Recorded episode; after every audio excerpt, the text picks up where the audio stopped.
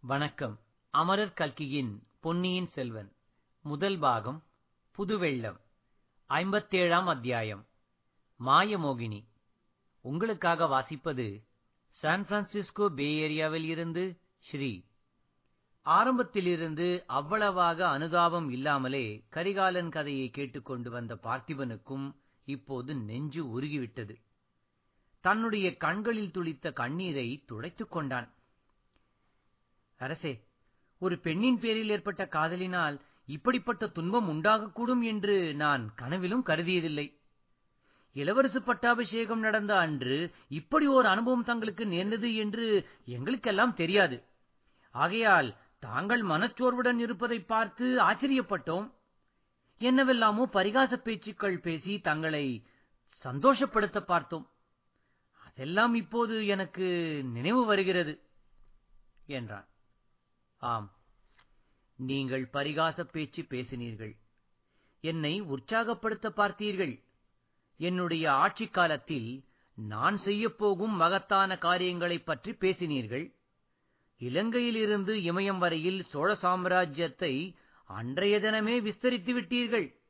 இன்னும் கடல் கடந்து சென்றும் ராஜ்யங்களை கைப்பற்றினீர்கள். அந்த பேச்செல்லாம் எனக்கு இன்னும் ஞாபகம் இருக்கிறது. அவ்வளவும் எனக்கு எவ்வளவு துன்பமளித்தது என்பதும் நினைவிருக்கிறது. பிறகு ஒரு நாள் என்னை நந்தினி பழுவூர் அரண்மனைக்கு கூப்பிட்டு அனுப்பினாள். போகலாமா வேண்டாமா? என்று என் மனத்தில் ஒரு போராட்டம் எழுந்தது. கடைசியில் போவதென்று முடிவு செய்தேன். பல விஷயங்களில் எனக்கு தோன்றியிருந்த ஐயங்களை அவளை கேட்டு தெரிந்து கொள்ள விரும்பினேன். அவளுடைய பிறப்பின் உண்மையை தெரிந்து கொள்ள விரும்பினேன்.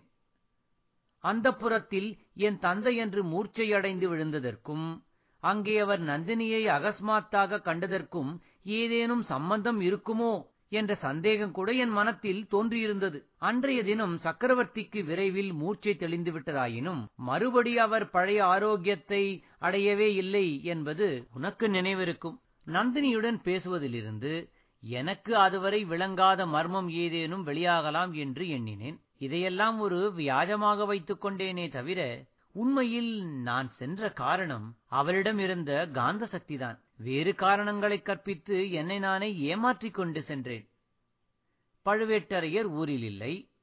அவருடைய அரண்மனையில் என்னை தடுப்பாரும் இல்லை. எனக்கும் நந்தினிக்கும் ஏற்பட்டிருந்த பழைய சிநேகிதத்தைப் பற்றி அங்கே அறிந்தவர்களும் இல்லை.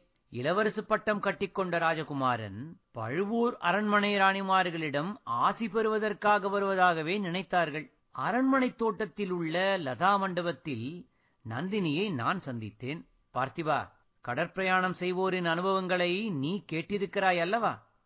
சமுத்திரத்தில் சில இடங்களில் அளவில்லாத சக்தியுடனும் வேகத்துடனும் கூடிய நீரோட்டங்கள் இருக்குமாம் அந்த நீரோட்டங்களில் கப்பல்கள் அகப்பட்டுக் கொண்டால் சிறிது நேரத்தில் சுக்கு சுக்காக போய்விடுமாம். நந்தினியின் முன்னிலையில் நான் இருந்தபோது கடல் நீரோட்டத்தில் அகப்பட்டுக் கொண்ட கப்பலின் கதியை அடைந்தேன். என் உடல் உள்ளம் இருதயம் எல்லாம் ஆயிரம் சுக்கல்களாகிவிட்டன. என்னுடைய நாவிலே வந்த வார்த்தைகள் எனக்கே வியப்பை அளித்தன. ஐயோ இது என்ன இப்படி பேசுகிறோம்? என்று நெஞ்சில் ஒரு பக்கம் தோன்றிக் கொண்டிருந்த போது வாய் ஏதேதோ உளறிக் கொண்டிருந்தது.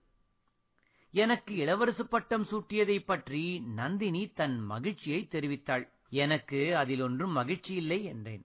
ஏன் என்று கேட்டாள். இது என்ன கேள்வி கேட்கிறாய்? எனக்கு எவ்வாறு மகிழ்ச்சி இருக்கும்? நீதான் இப்படி அநியாயம் செய்துவிட்டாயே என்றேன் நான் சொல்வது அவளுக்கு விளங்காதது போல் நடித்தாள். இவ்விதம் பேச்சு வளர்ந்து கொண்டே போயிற்று. என் அன்பை நிராகரித்தது பற்றியும் வீரபாண்டியனை காதலித்தது பற்றியும் அவள் மீது நான் குற்றம் சாட்டினேன். கிழவர் பழுவேட்டரையரை மணந்தது பற்றியும் குத்தலாக பேசினேன். இளவரசே முதலில் தாங்கள் என் காதலை கொன்றீர்கள். பிறகு என்னை காதலித்தவனை என் கண்முன்னால் கொன்றீர்கள். என்னையும் கொன்றாலொழிய தங்கள் மனம் திருப்தி அடையாது போலிருக்கிறது. நான் உயிரோடு இருப்பதே தங்களுக்கு பிடிக்கவில்லை. நல்லது என்னையும் கொன்று தங்கள் விருப்பத்தை பூர்த்தி செய்து கொள்ளுங்கள் என்று சொல்லி தன்னுடைய இடுப்பில் செருகியிருந்த சிறிய கத்தியை எடுத்து நீட்டினாள். நான் ஏன் உன்னை கொள்கிறேன் நீ அல்லவா என்னை உயிரோடு வதைத்துக் கொண்டிருக்கிறாய்? என்றேன். கடைசியில் இப்போது நினைத்துப் பார்த்தாலும் வெட்கம் தருகிற வார்த்தைகளை என் வாய் சொல்லிற்று. இன்னமும் கூட மோசம் ஒன்றும் நேர்ந்து விடவில்லை. நீ ஒரு வார்த்தை சொல்லு. இந்த கிழவனை விட்டுவிட்டு வந்து விடுவதாகச் சொல்லு.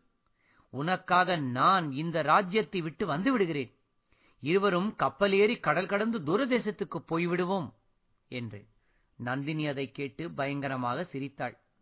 அதை நினைத்தால் இப்போது கூட எனக்கு ரோமம் சிலிர்க்கிறது. கடல் கடந்து தூரதேசத்துக்கு போய் நாம் என்ன செய்வது என்கிறீர்கள்? விறகு வெட்டி பிழைக்கவா? அல்லது வாழைத் தோட்டம் போட்டு பிழைக்கவா? என்றாள். அதெல்லாம் உனக்கு பிடிக்காதுதான். அர்ச்சகர் வீட்டில் வளர்ந்தவள் பழுவூர் இளையராணி ஆகிவிட்டாய் அல்லவா? என்றேன். இதோடு திருப்தியடைவதாக எண்ணமில்லை. சோழ சாம்ராஜ்யத்தின் சிம்மாசனத்தில் சக்கரவர்த்தினியாக வீற்றிருப்பதாக உத்தேசம். தங்களுக்கு இஷ்டமிருந்தால் சொல்லுங்கள். பழுவேட்டரையர் இருவரையும் கொன்றுவிட்டு சுந்தர சோழரை சிறையில் அடைத்துவிட்டு சக்கரவர்த்தியாகி என்னை தங்கள் பட்ட மகிழ்ச்சியாக்கிக் கொள்கிறதாயிருந்தால் சொல்லுங்கள் என்றாள். ஐயோ என்ன பயங்கரமான வார்த்தைகளைச் சொல்கிறாய் என்றேன். காயமடைந்து படுத்து கிடந்த பாண்டியனை என் கண் முன்னால் கொன்றது பயங்கரமான காரியமில்லையா? என்று நந்தினி கேட்டாள். இதனால் என் குரோதம் கொழுந்துவிடத் தொடங்கியது. ஏதேதோ வெறிகொண்ட வார்த்தைகளை உளறி அவளை நிந்தித்துவிட்டு கிளம்பினேன். அப்போதும் அவள் என்னை விடவில்லை. இளவரசே எப்போதாவது தங்களுடைய மனத்தை மாற்றிக்கொண்டால் என்னிடம் திரும்பி வாருங்கள். என்னை சக்கரவர்த்தினியாக்கிக் கொள்ள தங்கள் மனம் இடம் கொடுக்கும்போது வாருங்கள் என்றாள். அன்று அவளை விட்டு பிரிந்தவன் பிறகு அவளை பார்க்கவே இல்லை என்றான் ஆதித்த கரிகாலன். இதையெல்லாம் கேட்டு பயங்கரமும் திகைப்பும் அடைந்த பார்த்திவேந்திரன் அரசே இப்படியும் ஒரு ராட்சசி உலகில் இருக்க முடியுமா? அவளை தாங்கள் மறுபடி சந்திக்காததே நல்லதாய் போயிற்று என்று கூறி பெருமூச்சு விட்டான். அவளை நான் போய் பார்க்கவில்லை என்பது சரிதான் ஆனால் அவள் என்னை விட்டபாடில்லை பல்லவா இரவும் பகலும் என்னை சுற்றி சுற்றி வந்து என்னை வதைக்கிறாள். பகலில் நினைவிலே வருகிறாள் இரவில் கனவிலே வருகிறாள். ஒரு சமயம் முகத்தில் மோகனப் புன்னகையுடன் என்னை கட்டியணைத்து முத்தம் கொடுக்க வருகிறாள். இன்னொரு சமயம் கையில் கூரிய கத்தியுடன் என்னை குத்திக் கொல்ல வருகிறாள். ஒரு சமயம் கண்களில் கண்ணீர் பெருக்கி விம்மிக் கொண்டு வருகிறாள். வேறொரு சமயம் தலைவிரி கோலமாய் கன்னங்களை கை விரல்களினால் பிராண்டிக் கொண்டும் அலறி அழுது கொண்டும் வருகிறாள். ஒரு சமயம் பைத்தியம் பிடித்தவளைப் போல் பயங்கரமாய் சிரித்துக் கொண்டு வருகிறாள். இன்னொரு சமயம் அமைதியான முகத்துடன் ஆறுதல் சொல்ல வருகிறாள். கடவுளே அந்த பாதகி என்னை எப்படித்தான் வதைக்கிறாள் என்று சொல்லி முடியாது. இன்று மாலை பாட்டன் கூறியது நினைவிருக்கிறதா? நான் ஏன் தஞ்சை போகக்கூடாது என்பதற்கு ஏதேதோ காரணம் கூறினார். உண்மையில் நான் தஞ்சை போகாமல் இருப்பதற்கும் என் தந்தையை காஞ்சிக்கு வரவழைக்க விரும்புவதற்கும் காரணம் நந்தினிதான். அரசே கேவலம் ஒரு பெண்ணுக்கு பயந்து கொண்டா தஞ்சைக்கு போகாமல் இருக்கிறீர்கள் அப்படி அவள் என்னதான் செய்து விடுவாள்? வஞ்சனையாக விஷம் வைத்து தங்களை கொண்டு விடுவாள் என்று அஞ்சுகிறீர்களா? இல்லை பார்த்திபா இல்லை. இன்னமும் என்னை நீ நன்றாய் புரிந்து கொள்ளவில்லை. அவள் என்னை கொண்டு விடுவாள் என்பதற்காக நான் அஞ்சவில்லை. அவளுடைய இஷ்டப்படி என்னை செய்ய வைத்து விடுவாளோ என்றுதான் பயப்படுகிறேன். உன் தந்தையை சிறையில் போடு. உன் தங்கையை நாட்டை விட்டு துரத்து.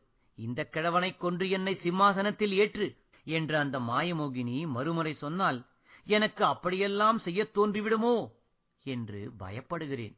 நண்பா ஒன்று நந்தினி சாக வேண்டும். அல்லது நான் சாக வேண்டும். அல்லது இரண்டு பேரும் சாக வேண்டும்.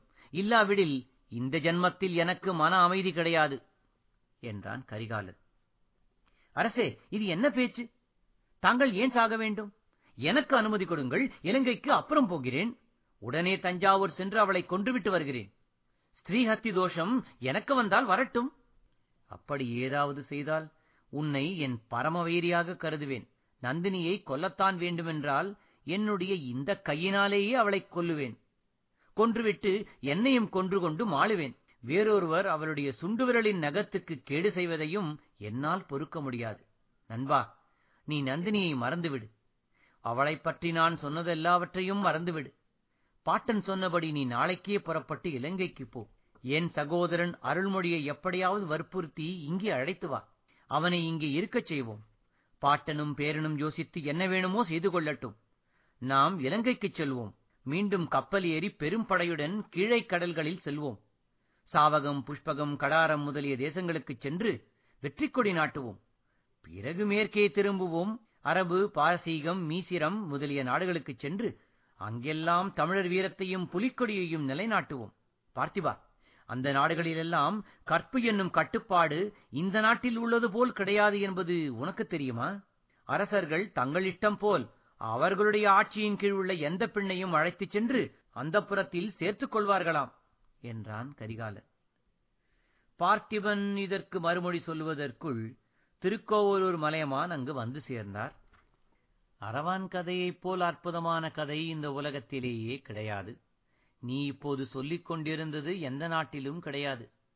ஆனால் இன்னுமா நீங்கள் தூங்காமல் பேசிக் கொண்டிருக்கிறீர்கள்?